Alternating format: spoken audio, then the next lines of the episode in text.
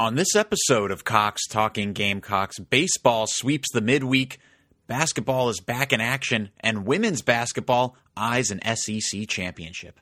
Okay, here we go.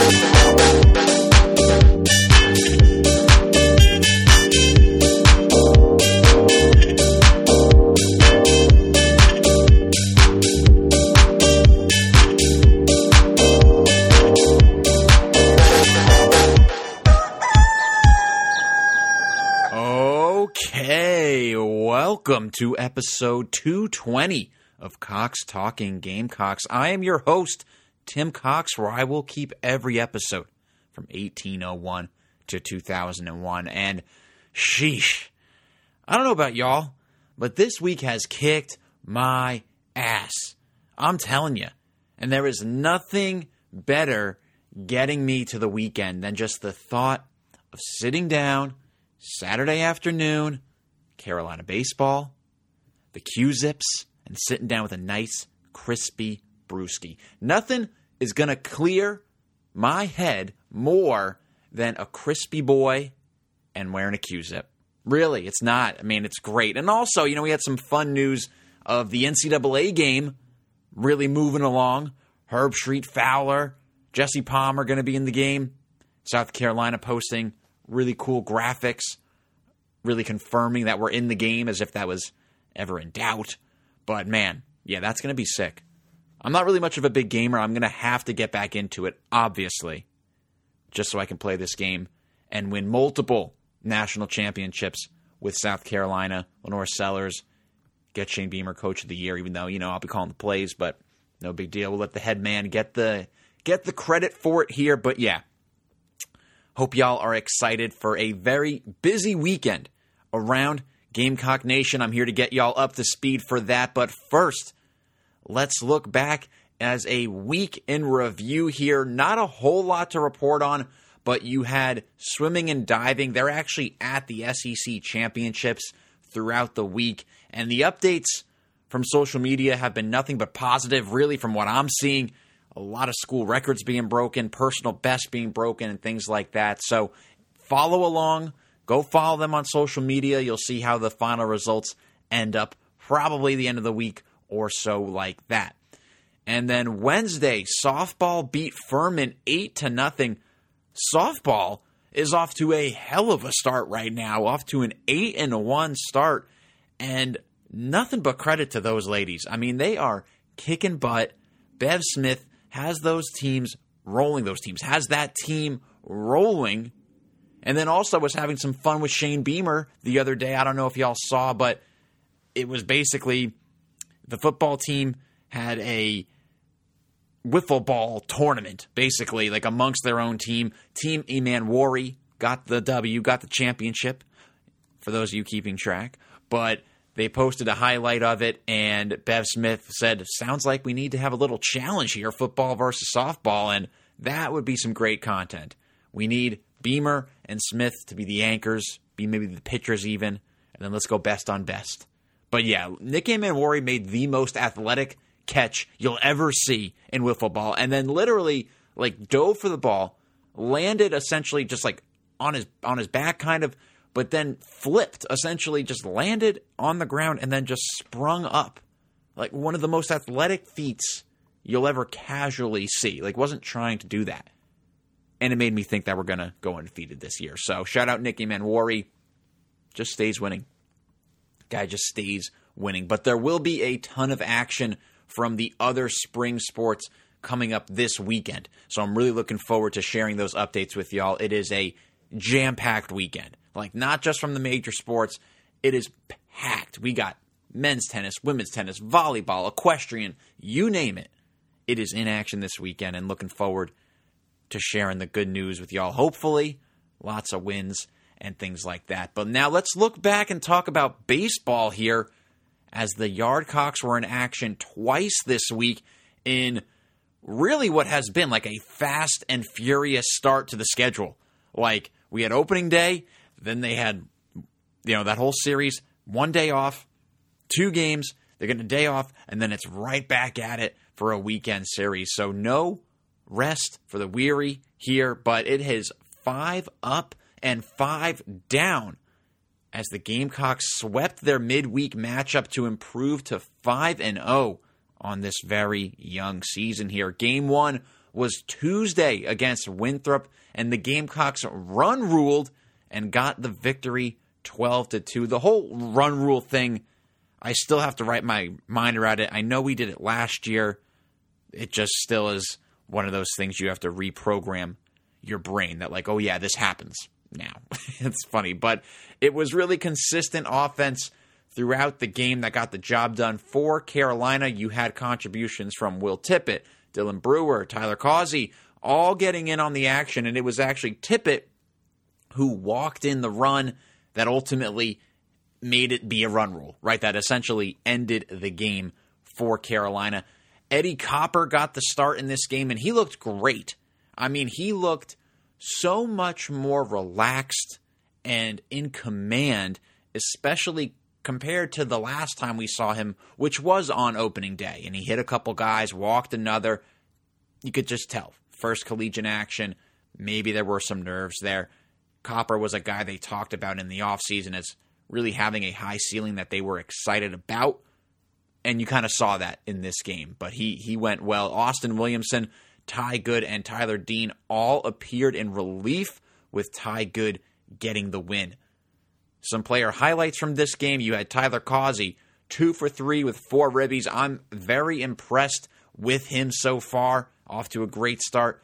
Blake Jackson, two for two with one RBI, and then Talmadge LeCroy, my boy, went three for three.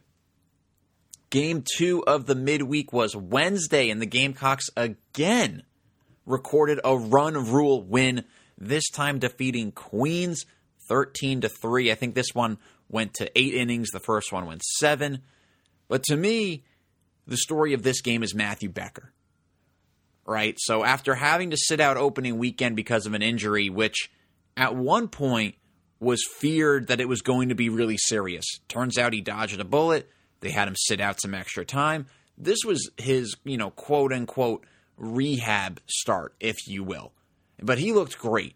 Going, he went just two innings, right? Probably part of the rehab process, but he allowed two hits along with five strikeouts.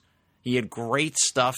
And then after him, it was really a laundry list of guys coming in to pitch, including Tyler Pitzer, Chris Veach, Sam Simpson. And all told, Carolina only surrendered two walks this entire game.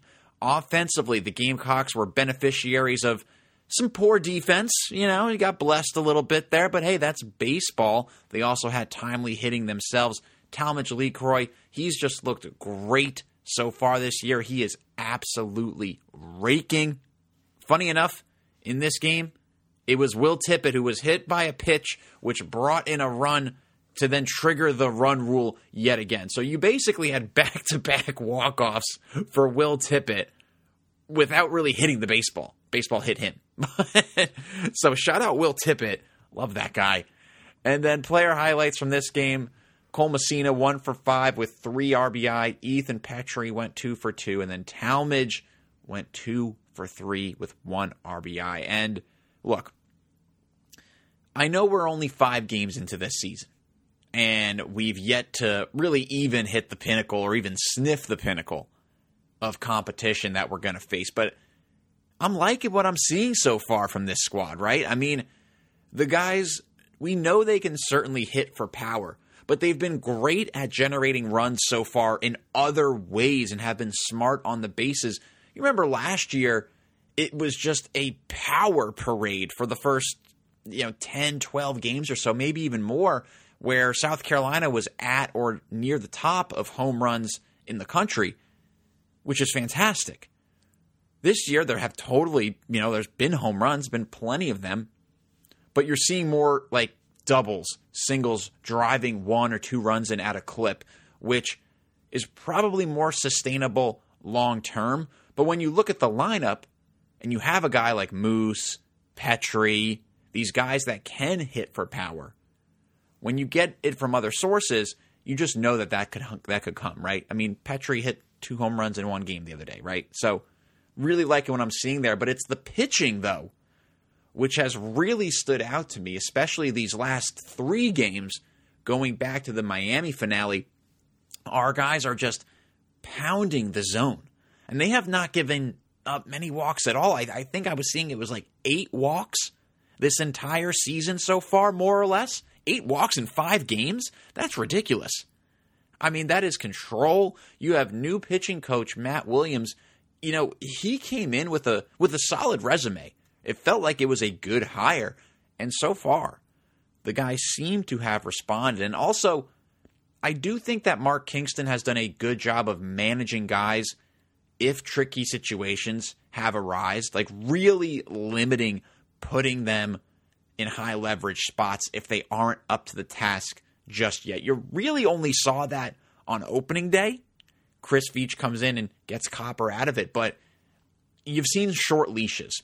And it also is, you know, you're still trying to, you know, stretch guys out and things like that. But if that's going to be the approach, I'm here for it. Seems to be working, and the guys have seemingly responded to this new coaching. Up next for Carolina is a weekend series at home against Belmont. I'm not even going to act like I know anything about Belmont baseball, but your weekend rotation is the same as last weekend. Friday, Eli Jones. Saturday, Dylan Eskew. And Sunday is Roman Kimball. My crow to the series here let's just keep up this good work we're seeing with the pitching, right? Let's limit the walks. If we can keep pounding the zone, keep forcing guys to either strike out or put the ball in play. That feels like it's a winning recipe when you have good defense out there as well. So, should be a fun weekend in Founders Park, fully going with baseball. It's a great time. It really is. Let's go, Cox. Uh, uh, let's go. Let's go 8 0. Let's sweep this. Be huge. Be exciting. Really excited to just see the guys back out there. Just feels great. But speaking of guys being back out there, Let's talk men's basketball here. Now, the guys were not in action this week as they had a break from the midweek games, and it's it's crazy. You know, we are very quickly nearing the end of the season with Carolina having just five games left before the SEC tournament, but have no fear. The Q-Zips are in fact back in action this Saturday, 3:30 at Ole Miss. And now, if you remember correctly, the last time these two teams played, Carolina led by as much as 17, but ended up just squeaking away with the win 68 to 65, thanks to some heroics by CMB late in the game. I talked a little bit about that the other episode. We're not going to revisit it. But nonetheless, expect a tight game from this one. Ole Miss is currently 19 and 7 overall. They are 6 and 7 in conference. They are also 14 and 1 at home. It's actually crazy. I was checking out some stats and things like that and just seeing especially in the SEC the home records. Home court advantage is real. I mean, in college it's real everywhere in every sport. But this year, especially in seeing it, just it is tough to win on the road in the SEC. Like that's not a joke. That's not just something that people say. It's real. I mean, look at Ole Miss. They got you know a solid record, right? They're 19 and seven. That's a good team. They're six and seven in the SEC. You could you know be like, oh, well, you know what is that, right? 14 and one at home. They kick ass at home. So it's going to be really interesting to see how the guys respond. Now, Ole Miss is coming off a loss to Mississippi State.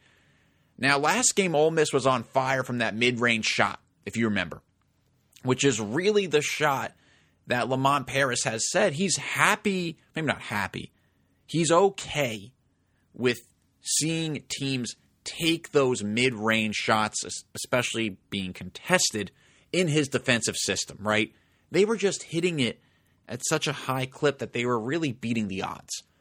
But it's really that Lamont doesn't want to give you the three, and he doesn't want to give you the easy baskets under the hoop.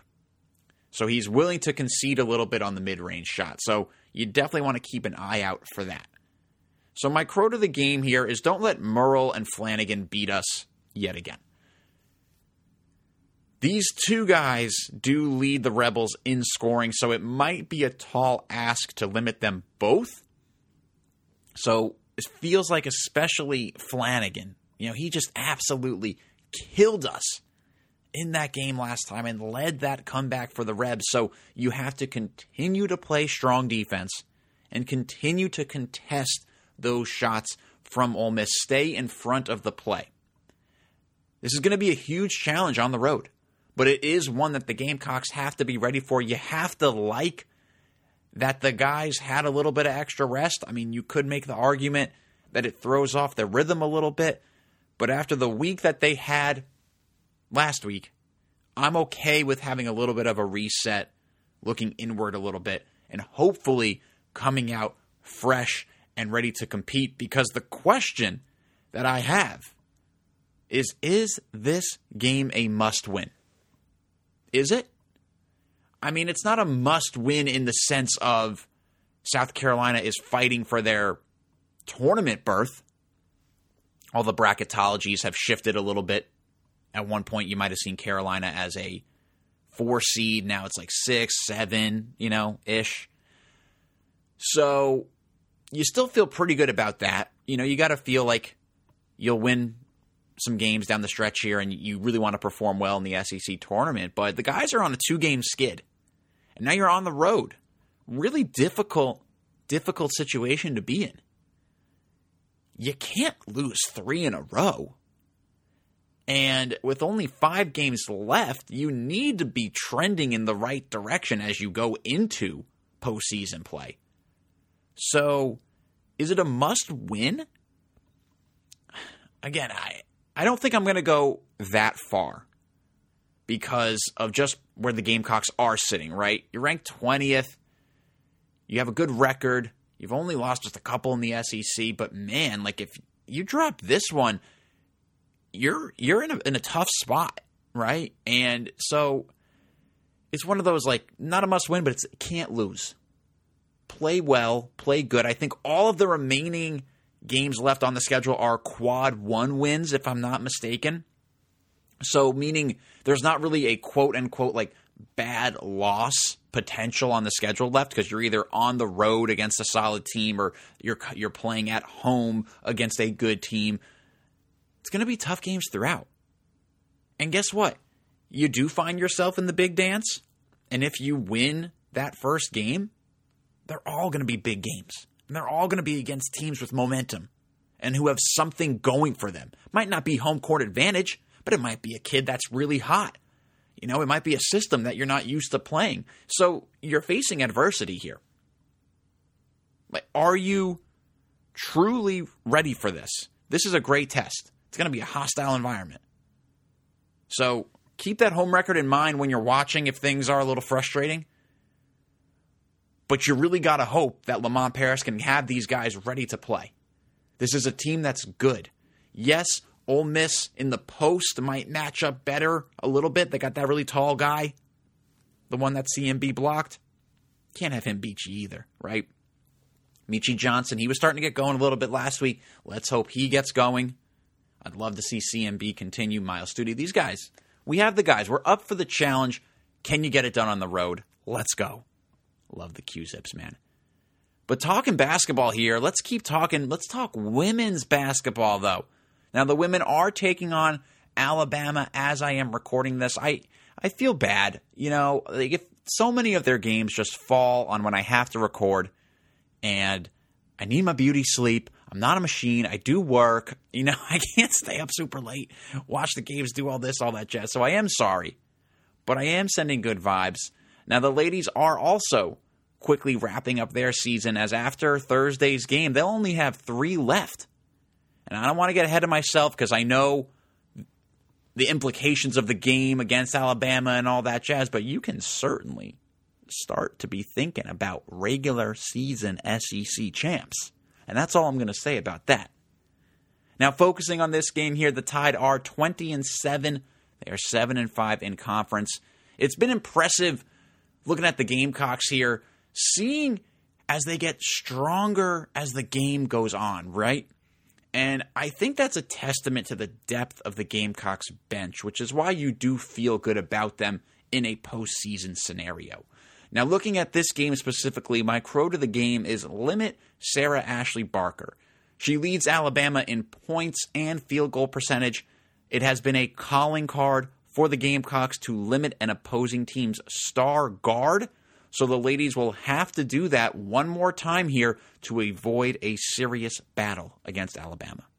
With that, y'all, that wraps up this episode. Please follow me on social media. Twitter or X is Cox Gamecocks. Instagram is just the name of the show, Cox Talking Gamecocks. And please like, subscribe, and review the podcast. I appreciate all y'all. Go Cox.